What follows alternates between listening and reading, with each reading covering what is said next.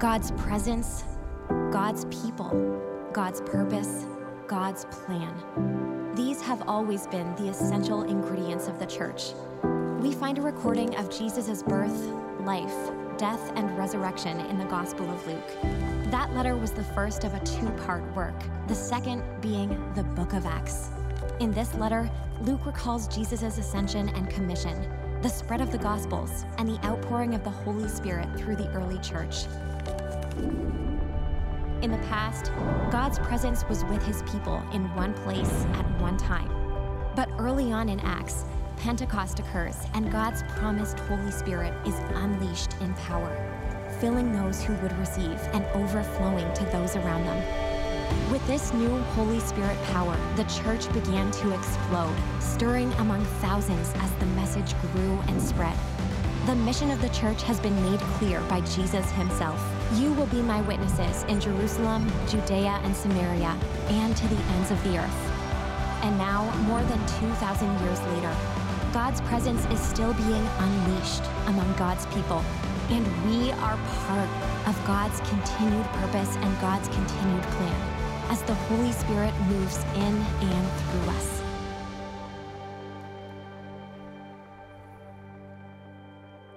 When Bruce Olson was 14 years old, he realized he wanted a closer relationship with Jesus. So one night he lay on his bed, he raised his hands to the ceiling, and simply said, God, I know you're there. I know you have a plan for my life. Here am I, send me. Well, God would lead him to a pretty solid Bible believing church that also believed in sending out missionaries all over the world. And God would plant a seed in this teenager's heart to be a missionary in Colombia, South America. So the year was 1961. Uh, Bruce sold all of his, his belongings. He had graduated high school, and with $70 in his pocket, he bought a one way ticket to Colombia. He got off the plane and he went to one of the larger churches that sent out missionaries in the area, and they wouldn't even give him the time of day. So he was stuck in Colombia, and he said, Okay, God, what do you want me to do? God placed it on his heart to go out and reach the Motilone Indians. Now, here's the thing the Motilone Indians of Colombia, no one had ever reached them and lived to tell about it. So, this young teenager puts on his backpack and he starts walking out into the jungles where he meets the Motilone Indians and he's shot and he's captured and he's beaten. And so he decides to live out the Sermon on the Mount. He knows he's called to that season with the Motilones. He lives out the Sermon on the Mount. They can't get rid of him. He learns their language, he learns their customs. And eventually, he would be able to talk to them about Jesus. But it would be five years before he would earn that right to be heard.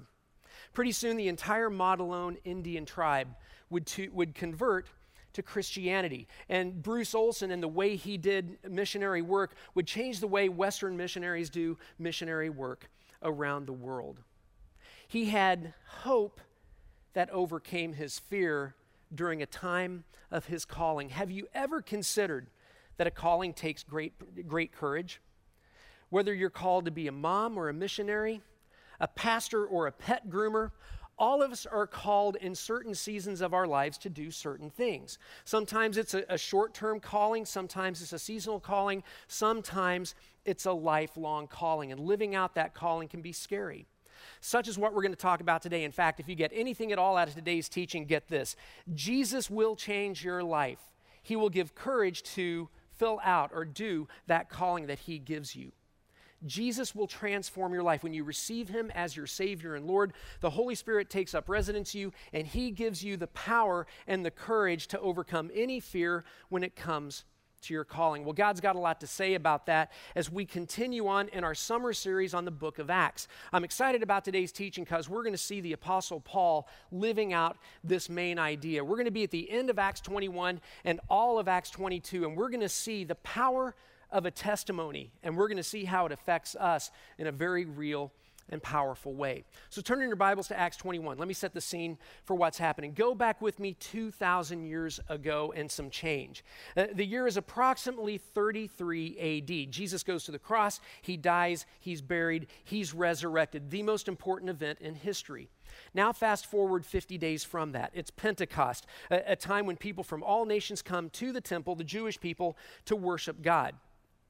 Jesus uses that occasion to pour out his Holy Spirit, not only on, on the disciples, but the beginnings of this thing called the way, which is Christianity, which would become the church. And the beautiful thing about that is he gives us now the ability to receive his Holy Spirit and experience him 24 hours a day, seven days a week. Well, the Apostle Paul has been on the go. He's done three missionary journeys. Pastor Bob compl- uh, talked about his, uh, Paul's last missionary journey, his third missionary journey last week. Paul has gone out to a bunch of churches within the region. And what he does is he takes up an offering. And he has an offering for the poor that he's going to bring to Jerusalem. What he wants to do is show the church in Jerusalem that all the churches are in this thing called the way together. So he drops off the offering, and it's Pentecost. That's important in our story. All these people from different nations at the temple. This is AD 57. So we're a couple decades after Jesus' resurrection. It's AD 57 and, and uh, Paul's at the temple, and when he walks into the temple, a riot ensues. The reason is that someone accuses Paul of bringing a non Jewish man, non Jewish people are called Gentiles, a non Jewish man into the Jewish area. It's a crime punishable by death in the Judaic law. So a riot breaks out. People are coming after Paul like a bunch of candy crazed kids uh, coming after a pinata, and they're beating the dog snot out of him. Next door to the temple, is this place called the Fortress of Antonia. It's where the commander of the guard and the Roman guards, it's their basically their headquarters. Now, the commander of the guard, we're going to find out in the next chapter in Acts 23, is a guy named Claudius Lysias. He is the senior guy from Rome in Jerusalem. And, and, and so he sees all of this that's going on. He dispatches a bunch of uh, troops over to the temple. He's going to squelch a riot. So the, the guards grab Paul, they put him in chains, and they bring him over to the fortress of Antonia. They come up the stairs, and Paul and the commander are standing on the stairs. The crowd is there. They have bloodlust. They want to kill Paul. That's where our story picks up today. Now, remember our main idea uh, that, that Jesus will change your life. He'll give you courage for your calling. And before I go on, I always want to give credit where credit's due. Uh, I, I use Dr. Chuck Swindoll's commentary extensively in today's teaching. For those of you who are using that commentary, you'll recognize some of the words. Okay, Acts 21, verse 37. As the soldiers were about to take Paul into the barracks, he, Paul, asked the commander, May I say something to you? Do you speak Greek? The commander replied. Okay, this is a big deal because Paul, you're going to see in this whole story, he's got to earn the right to be heard. He's going to try to take control of a very chaotic situation. He earns the right to be heard first with the commander and then with the people. With the commander, what he does is he speaks Greek. Now, if you spoke Greek in that time, and the level of Greek that Paul spoke, probably without accent at a very high level, it could get you out of some tough situations. Uh, your accent said a lot and how you spoke said a lot about who you were. And you may be going, man, what a bunch of uh, rednecks. Oh, really? Two words for you swamp people. I love swamp people. I get Fridays off. Every Friday, my escape is I go to, to, to, watch Swamp People on the Discovery Channel. I love Troy and his boy, and I love Liz and her daughter, and they're out there killing gators. They're getting their tags. They're from the bayou of Louisiana, and anytime you have a camera in front of them, you have to have subtitles if you're a native English speaker, born and raised in the United States, and you have to have subtitles when you speak, you might be a redneck. I love this show, but we're the same. Come on, we make judgments all the time. So we can't say, oh, those, those ancient people are just so, you know, redneck. Well, at least I make judgments like that all the time. God forgive me. Things haven't changed in a few thousand years. Okay, so Paul is talking to the commander in Greek. He's trying to get hold of the situation. He's earning the right to be heard with, with the commander, and then he's going to earn the right to be heard with the people. So what? So let's uh, so uh, let's keep on going. Verses 38 through through 40. Aren't you the Egyptian who started a revolt and led 4,000 terrorists out into the desert some time ago? The commander said. Okay, let's stop right there. It's 57 AD, three years before this, 54 AD.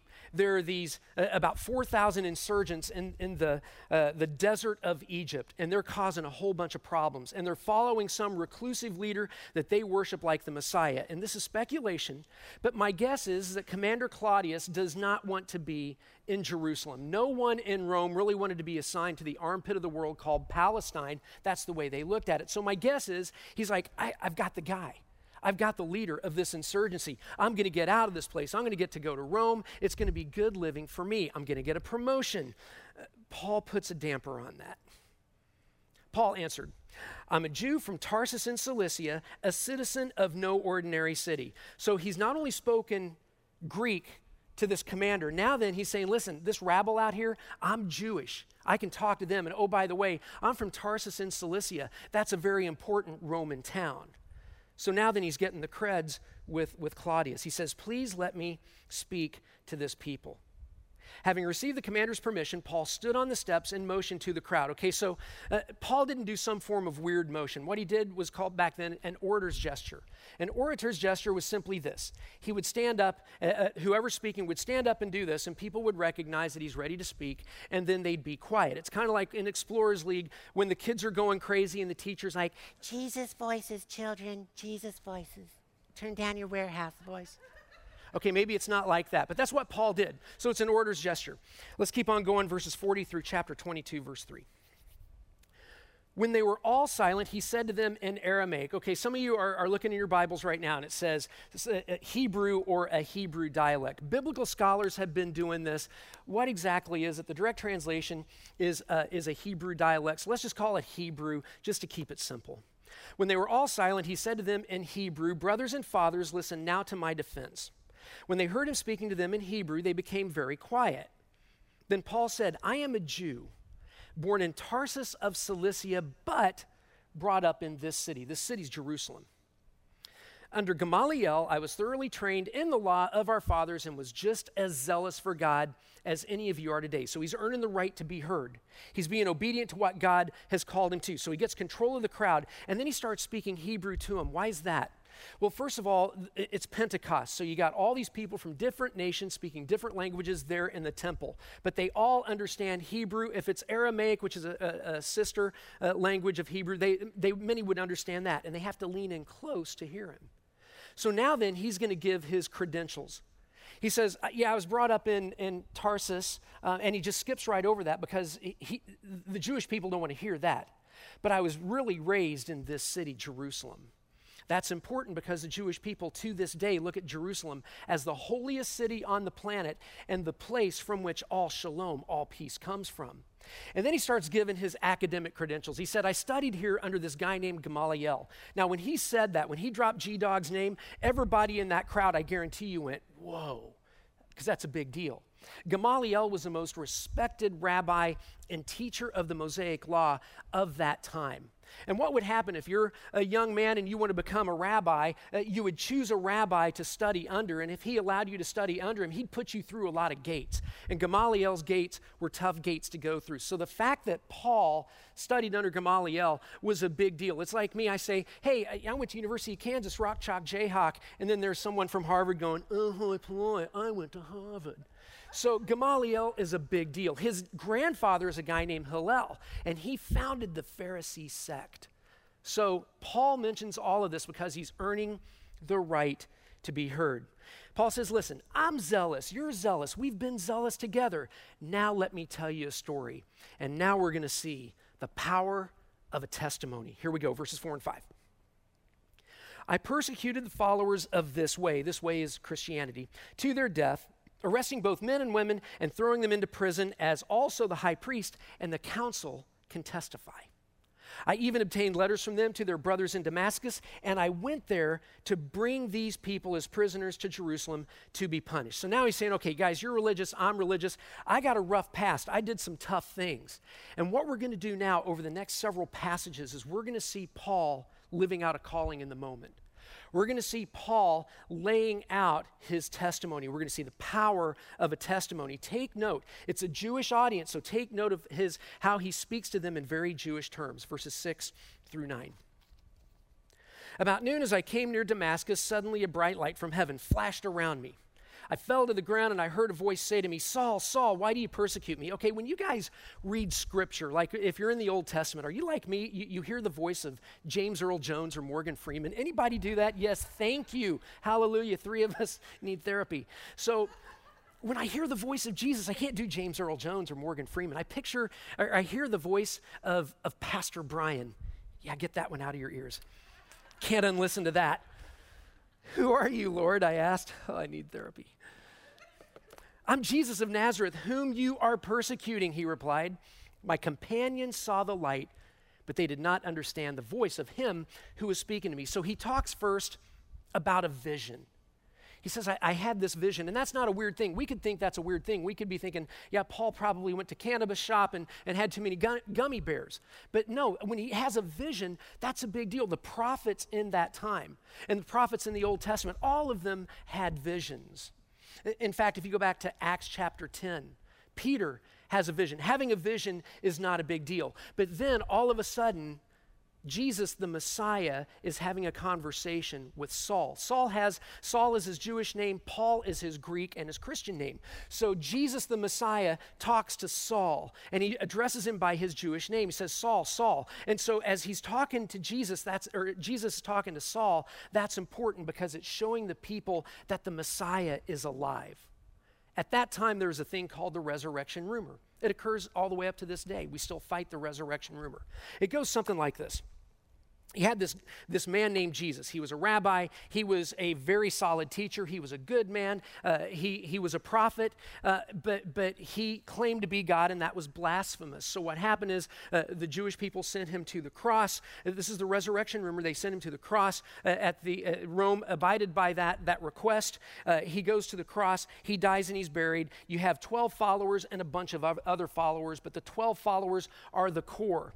the, the core 12 followers are boohoo and really hard. One, in fact, he kills himself, Judas. And so you got these 11 followers. So in the middle of the night, they go into the tomb, they steal the body from the grave, they bury him, and they say he's resurrected. And now you got this crazy thing called Christianity, all based on a myth. And we've debunked that many times from this stage. The point is, Saul is showing his Jewish brethren that that resurrection rumor is, de- is defunct because Jesus is alive. Verses 10 through 13. What shall I do, Lord? I asked. Get up, the Lord said, and go into Damascus. There you, you will be told all that you have been assigned to do. So there's a calling and there's an assignment here. My com- companions led me by the hand into Damascus because the brilliance of the light had blinded me. A man named Ananias came to see me. Okay, so now, now look at Ananias. Look who he is. He's a, he was a devout observer of the law, the Mosaic law, and highly respected by all the Jews living there. He stood beside me and said, Brother Saul, receive your sight. And at that very moment, I was able to see him. So let's talk about this. Let's go back to Jesus because our, our, our hero of the story is not Paul. Our hero of the story is Jesus. The hero of every one of our stories from this platform has to be Jesus, whether we're in the Old Testament or the New Testament or our preaching is flat and flat out wrong. So Jesus is the hero. And what he shows us here, he says to, to Paul, he says to Saul, get up and go. Have you ever considered that whenever you have an encounter with God, there's usually a command that follows it? Uh, think about it, and, and let me just give you some, some illustrations from Scripture. Abraham I have chosen you. Now get up and go, circumcise your men. I've got a covenant with you that's going to bless the entire world. Moses, I've chosen you. Now get up and go, throw down with Pharaoh, and tell him, Let my people go. Mary, I've chosen you. Now you're going to be impregnated by the Holy Spirit, and I need you to get up and go and raise my son Jesus. Peter, Cephas, I've chosen you. Drop your nets, get up and go and be a fisher of men. And whenever we see this in Scripture, what we usually see, what we always see is a choice. And the choice is either to be obedient to what God has called you to, or to say, jam it, God, I'm doing it on my own. I'm not gonna, I'm not gonna listen to you. And that never works out really well for that person.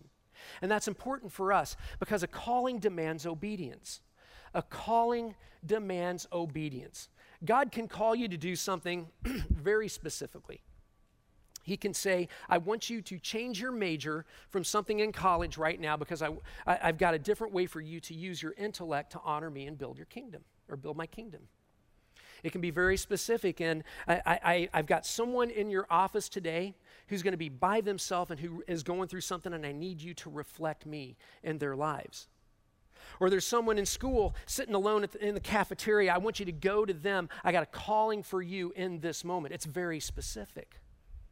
I want you to sell all of your things and go be a missionary. I want you to change the way you're doing your business to honor me and, and bring glory to me and my kingdom through your business. Some callings are very specific, but some of them are, are generic.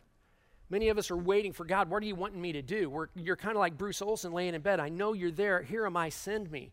And God says two things I want you to love me with all your heart, soul, mind, and strength. And I want you to love others like you want to be loved. Treat them because they're made in my image, and I'll show you what to do. No matter what, a calling demands obedience. But here's the thing too often in life, we expect God's blessings uh, uh, through inconsistent obedience. Don't expect consistent blessings if you have inconsistent obedience. God calls on us to be consistently obedient if we want to witness His blessings, but here's the thing about that bad things are still going to happen to good people. We still live in a fallen world. We've preached about suffering many, many times from here. But if you're wanting consistent blessings from God, you need to be consistently obedient. We see that with Paul. He's got he overcomes his fear and he shares his testimony. So Paul does that. He's consistently obedient. Let's go back to the first part of verse 12 because I want to talk about Ananias for a second because he's important in our story. A man named Ananias came to see me. He was a devout observer of the law and highly respected by all the Jews living there. So Ananias is a devout Jewish man. That's important. He's a devout Jewish man who now has become a follower in Jesus. Now, it's, it's 57 AD, so it's about uh, 20, almost 25 years since Paul became a Christ follower. This story is about 25 years after the fact of Paul becoming a Christ follower. And, and he's in Damascus, it's Pentecost, so maybe some people from Pentecost, speculation, some p- people from uh, Pentecost are from Damascus, and they go, oh man, I remember that guy named Ananias. Ananias. He was always at, the, at our, our synagogue. I remember that guy. Speculation. But Paul mentions him for a few reasons. He's a devout Jewish man. And then, secondly, he's a Jewish man who's become a believer. And then, thirdly, he's a witness to what happened. In the Mosaic Law, you need two witnesses for something to stand in court. So you got Ananias, you got Paul's companions, and now you got Paul. What he's saying is believable, verses 14 through 16. Then he, Ananias, said, The God of our fathers has chosen you to know his will and to see the righteous one and to hear words from his mouth. You will be his witness to all men of what you've seen and heard. And now, what are you waiting for? Get up, be baptized, wash your sins away, calling on his name. So he starts describing things in very Jewish terms. He's earning the right to be heard as he shares his testimony. The God of our fathers is a way for the Jewish people to refer to Yahweh. You're chosen, Paul. Well, that word chosen is important because the Jewish people were God's chosen people. And then des- he describes uh, the Messiah as the righteous one. That's very Jewish. That's how the Jewish people would describe the Messiah. It's how Stephen in Acts chapter 7 described Jesus, the righteous one. So the point is that Paul's commission from the Messiah Jesus came from a very devout Jewish man using very distinct Jewish terms. All of the disciples are trying to convince the Jewish people not to leave their faith, but that their faith, that Jesus completes their faith. So the crowd's tracking with him in, until it gets a little weird because he says you need to go and be baptized. Okay, for the Jewish eh, people, you would never get baptized. In fact, why would a Pharisee like Saul get baptized? It makes no sense. Uh, non Jewish people, when they would become Jewish, would get baptized. That makes no sense. Well, Paul's doing it. He's given that command because it aligns him with Jesus. It's his public declaration of faith. That's why baptism is so important. Jesus commands us to be baptized. You know, go, go to all nations, baptizing them in the name of the Father, Son, and Holy Spirit. We're supposed to be baptized. And it aligns us with God. It says, we say that we're on Team Jesus when we get baptized. Okay, so Paul is now going to show his allegiance to the Messiah over the Mosaic law to Christ rather than the crowd. Let's keep on going, verses 17 through 21. The crowd's on edge because they're going to watch now or hear now about Paul's conversion. Here we go. When I returned to Jerusalem and was praying at the temple, I fell into a trance and saw the Lord speaking. Okay, so another vision. It's not a weird thing for them. Quick, he said to me, leave Jerusalem immediately because they will not accept your testimony about me. Lord, I replied, these men know that I went from one synagogue to another to imprison and beat those who believe in you. And when the blood of your martyr Stephen was shed, I stood there giving my approval and guarding the clothes of those who were killing him. Then the Lord said to me, Go, I will send you far away. Hang on just a second. I will send you far away. Had Paul ended there, everything would have been fine. Probably the crowd would have dissipated because everything he said can be proved, everything, all of this stuff, it, they're, they're, the crowd is tracking with him. He's earned the right to be heard. But then he says these three words to the Gentiles to the Gentiles. When he drops that G bomb, the crowd freaks out because what they're saying now is that the Messiah is saying, Jesus the Messiah is saying that it's a level playing field in front of the cross. No matter what junk is going on in your life, it doesn't matter how good you are, how well you perform, we're all broken in need of a Savior. We're all broken in need of Jesus the Messiah. For centuries upon centuries, the entrance to God the, the approaching of God came through the Mosaic law and through Judaism. And now then Paul's saying no, uh-uh, Jesus uh, the Messiah is saying it's different. It's a level playing field in front of the cross. Jesus flips the, crib, the, the script. Paul could have left it out and all would have been fine. But he doesn't because he has to be honest about his relationship with Jesus. Folks, when you're honest about your relationship with Jesus, be prepared for opposition. Be prepared for opposition. It happens, eh, many of us have experienced this in our lives. We're honest about our relationship with Jesus. We receive Jesus as Savior and Lord, and we're telling people about that relationship, and all of a sudden we're losing friends. We're having family members push hard against us. In some places, you could lose your job when they find out you're a Christ follower, and in some places, you will lose your life. It's happening in Afghanistan right now with the Christian church being martyred there. Opposite, obedience will always lead to opposition. But opposition will lead, for gro- lead to growth. It happens in the church, and it happens with us personally. So Paul is obedient. Go, I will send you far away to the Gentiles. And when he says that, the crowd freaks out. Look at their response, verse 22. The crowd listened to Paul until he said this. Then they raised their voices and shouted, Rid the earth of him. He's not fit to live. Paul is honest in his testimony. He doesn't embellish it, but he doesn't water it down. Dr. Chuck Swindoll said these words. He said, An honest testimony is our responsibility, a positive response is not. It's us to up to us to share our testimony, to show our hope in Jesus. And all of us have a testimony. Some of us have a, a really crazy testimony that, uh, you know, something crazy was going on and, and Jesus entered your life and flipped the script. Some of us, like me, it's, I realized I needed Jesus in my life, so I received him. The power of the testimony is what happens after that.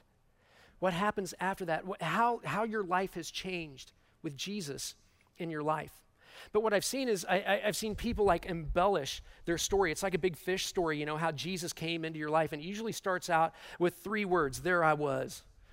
There I was on Mount Baker, skiing down a quadruple black diamond when my ski hit a rock, like the solid rock on which I'm going to stand Jesus. I flipped in the air four times, landed on my back, and my skis landed in the shape of a cross in front of me, and I heard a small voice say, Kip, get up and get off this mountain and preach Jesus to the world.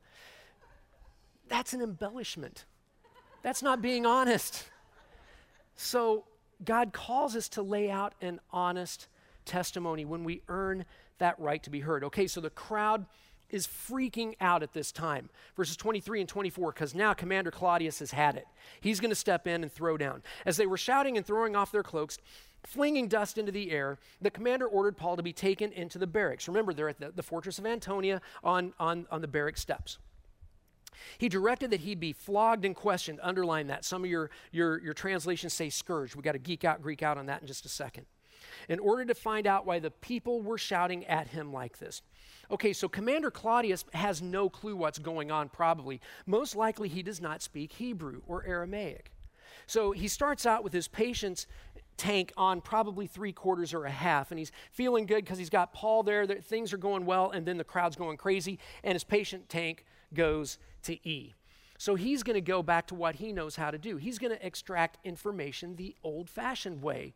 So he orders Paul to be taken in and flogged. He, in the words of the great theologian Major Payne, he's going to say, Give me your finger. okay, Two of you have seen that movie. Don't watch it with your kids. All right, that one won't make it into the next service. So he's going to bring Paul in to be flogged. So let's talk about flogged. Uh, flogged and scourged. The, the, Greek word there is mastizo. It's different than the, the word used for Jesus when he's flogged and scourged. Because mastizo, what you get from mastizo, is a mastix. That's the whip, the name of the whip they'd use. The whip is like an Indiana Jones and the Temple of Doom whip. And so they they lay out the person, they'd stretch him out, and then they just start whipping him over and over and over. It caused intense pain, but it allowed for the victim to, to, to still be able to speak. With Jesus, it was different. They didn't use a mastix because they weren't trying to get a confession from Jesus. They were simply trying to, to, to cause pain. They use what's called a flagrum. It's a smaller whip. It's got uh, hooks on it, it's got bones on it, it's got metal on it, and the whole purpose is to rip off flesh, to cause great pain, to cause a loss of blood, to where the person would go into shock to save them from having to do uh, some form of crucifixion. Paul's amazing here. He reads the situation and he drops another bomb. Look at this, verses 25 through 27. As they stretched him out to flog him, Paul said to the centurion, now he's going to talk in Greek again, standing there, Is it legal for you to flog a Roman citizen who hasn't even been found guilty? Gulp. When the centurion heard this, he soiled himself. Okay, it doesn't say that there, but I bet he did because this is a big deal. This could, this could mean the end of a career for a career military man. It could mean these guys could actually go to jail for it. He went to the commander and reported it. What are you going to do? He asked. This man is a Roman citizen. Uh, the commander freaked out. He went to Paul and asked, Tell me, are you a Roman citizen? Yes, I am. He answered. This is brilliant. Paul takes the, these senior leaders to the point of committing a major felony. In that time, if you were a Roman citizen, you had great privileges. You, if you were ever arrested for something, you had to go through a due process of law. The punishment always had to fit the crime and it could never be humiliating. And if it was the death penalty, it had to be fast and as painless as possible, and again, could never be humiliating. We get a lot of our laws in Western society from these laws. So, Paul takes Commander Claudius to a point to where Paul now, he's not, not only earned the right to be heard, he's controlled a chaotic situation. Let's keep on going, verses 28 and 29. Then the commander said, I had to pay a big price for my citizenship, but I was born a citizen, Paul replied. Those who were about to question him withdrew immediately. You could just see them like backing up. Yeah, I got to go change the oil in my chariot. I'm out of here. The commander himself was alarmed when he realized that he had put Paul, a Roman citizen, in chains. So, Paul, he's established control. He's controlled the situation. He's earned the right to be heard. Now he says, Oh, l- let me get you up on current events, Claude. Um, I'm a citizen by birth. You're a citizen by bribe. Oh, guess who spoke to all these people? Not you. And guess who has committed a major league crime, even by taking me to be flogged? Yeah, that's you. The next verse would say that Paul would be released. He'd be brought back in the next day to stand in front of the Jewish council, and thus would begin his all expense paid trip to Rome over the next few years that we would see now in the last few weeks as we look at the book of Acts. Okay, so those are for no, uh, another sermon, another time. So, what I want to do is I want to land this plane. I want to land this plane well because it's been a smooth flight so far, right? Not too much turbulence. The major pain thing didn't work out like I thought it would, but that's okay. A little bit of turbulence there. So, let me land this plane. And, and I want us to get very practical. And it's about the power of a testimony. Folks, we are living in some of the weirdest times I've ever seen. I've been a student of history for many, many years. I have never seen the craziness going on in this world like it is now. Peter said, These are the last days. Now, that last days always refer to the time of Jesus' resurrection until the time of Jesus' return. But Jesus said you're going to know the season. You're not going to know the day. You're going to know the season. There's going to be all sorts of crazy weather things going on. Wow, that's, that's wild. All sorts of natural disasters, earthquakes, fires, things of that nature. There's going to be wars and rumors of war. Now more than ever is the time that we need to have our stuff together with our walk with Jesus. Now more than ever is the time in which we need to share Jesus with others, share our hope in these difficult times, because as we see the world falling apart, Jesus holds all things together. Now, many of you this week have received horrific news. Um, news of uh, uh, on the health front, on the job front, on the career front, on you name the front. And I ask you, where is your hope? Because that's what's important about a testimony. Where is your hope? Your hope has to be in Jesus. You have you're at a key time in your life right now to share Jesus in a very special way with someone or some group of people you have a right to be heard with. So, what I want to do now is I want to talk about this thing called a testimony. A lot of it's review, but some of it may be new for some of you, okay? So, let's look at this. When it comes to sharing your testimony, there's the big three the big three. It's my life before Jesus, my encounter with Jesus, and now how my life has changed with Jesus in my life. And that last part is so important because people look at us when times are difficult, especially to see how we deal with it. So we had our Easter services, a whole bunch of people came to Christ. It was pretty awesome. And then after that, we decided to have a series on discipleship called Growing. The last week in that series, we covered this thing called Engage in Relationships. It's one of our discipleship goals. And basically, here's what we think we look at at Cornwall Church. You can stand on a street corner with a bullhorn and say, turn and burn, and that's that's one way of sharing Jesus. You can hand out tracts. That's one way of sharing Jesus. But you can also develop a relationship with someone. You can earn the right to be heard in their life to speak into some of the most difficult areas.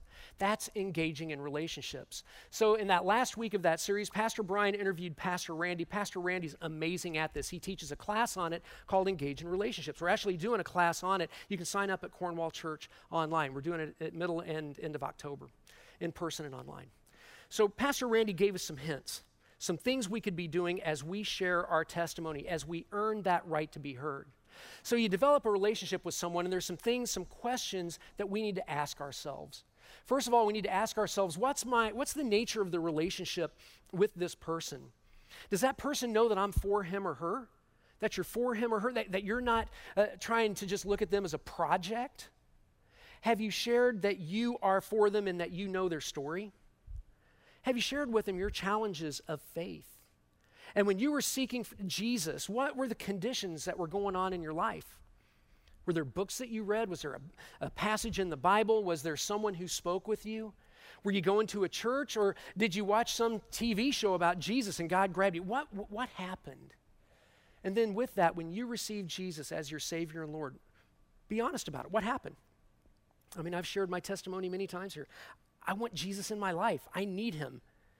Nothing really big, but the big thing has been the life change afterwards. How has your life changed with Jesus in your life? If you've received Jesus as your Savior and Lord and you've been walking with Him for a while, I, I would just, if you haven't seen life change in your life, you probably need to have a conversation with Jesus because He gets into your heart and He wants that transformation. So, how has your life changed? and you tell your story and you walk with the person. If they say, Man, I want nothing to do with that, okay, I'm still going to walk with you because you're a friend. And you walk with that person. You leave all of the stuff up to God to sort out whatever the results are. So back to Bruce Olson. Bruce Olson is has been with the Motilone Indians for several years. Things are going well, and then uh, there's a, a, a, communist insurgency and civil war that breaks out in Colombia. So the, the, the, insurgents think they can get the Motilone territory by going through Bruce. So they go to Bruce and they say, Here's the deal, man. Tell the Motilone people that we're going to kill you and, and kill them uh, if, if they don't turn over their territory to us. And he says, I can't do that their family. I won't do that.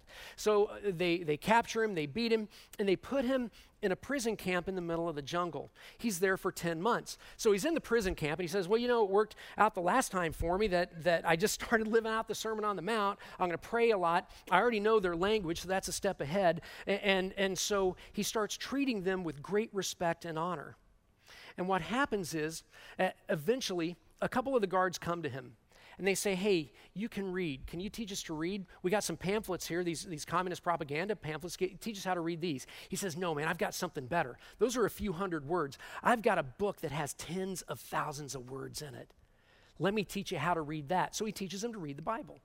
He has Bible studies, and all of a sudden, at the end of 10 months, they end up releasing him because he's, he, they're like, why do we even have this guy here? 60 of the insurgents have become, 60 have become Christ followers and laid down their weapons. It's the power of a testimony. And don't you see this teaching today? It's really the tale of two testimonies. You know, we got Bruce Olson, our man Bruce, but then you also have our man Paul. Two testimonies, two different men, 2,000 years apart, give or take some years. Same Jesus. Their convictions about their calling preceded their actions. And their actions overcame their fear, their, their fear because Jesus gave them the courage for the calling. Think about this. Bruce Olson. He starts out as a punk teenager, and then he has this encounter with Jesus. He answers God's call. He walks in the dirt with a boatload of people. He reflects Jesus in all he does, living life with them at great danger to himself. And in the end, lives are changed eternally. His hope overcame his fear. He earned the right to be heard. His hope overcame his fear. He was obedient in his calling. And then let's look at our man Paul. Starts out as a learned Pharisee named Saul. He encounters Jesus, he answers God's call. He walks in the dirt with countless people, reflecting Jesus and all he did at great danger to himself and those around him. And the result is that lives are changed eternally. He was obedient to his calling, he had earned the right to be heard, his hope overcame his fear to live it out. Two men, same Jesus. And there's really a third testimony in here. And that testimony is yours. Testimony is yours, its testimony is mine. And what I want us to do and get very practical for a challenge this week. Here's your challenge this week. Your challenge is I want you to pray through, think through, and write out your testimony. Pray through, think through, and write it out. And before you guys click off online, wait, he said, I got to write it out. Nope, I'm gone. This is why I want you to write it out. Something happens when you sit down with a piece of paper or at your computer and just say, okay, here's how God entered my life. I, heard all those questions Kip talked about, and you start writing that out. Then how did it really happen? How did I just was it something you know crazy or how did I receive Jesus? And most importantly, what am I doing right now with Jesus? How has my life changed? And I want you to write it out. No more than two pages. Find someone who knows you well, who's a Christ follower. Sit down with them and say, hey, here's what happened. Am I on track with this? because I don't see any life change in my life. No, dude, I see big life change. You were such a loser before you met Jesus. Okay, maybe that's not the best way, but your heart needs to be open for t- a tough conversation. And then memorize it. Here's what's amazing God is going to give you a time to share that testimony.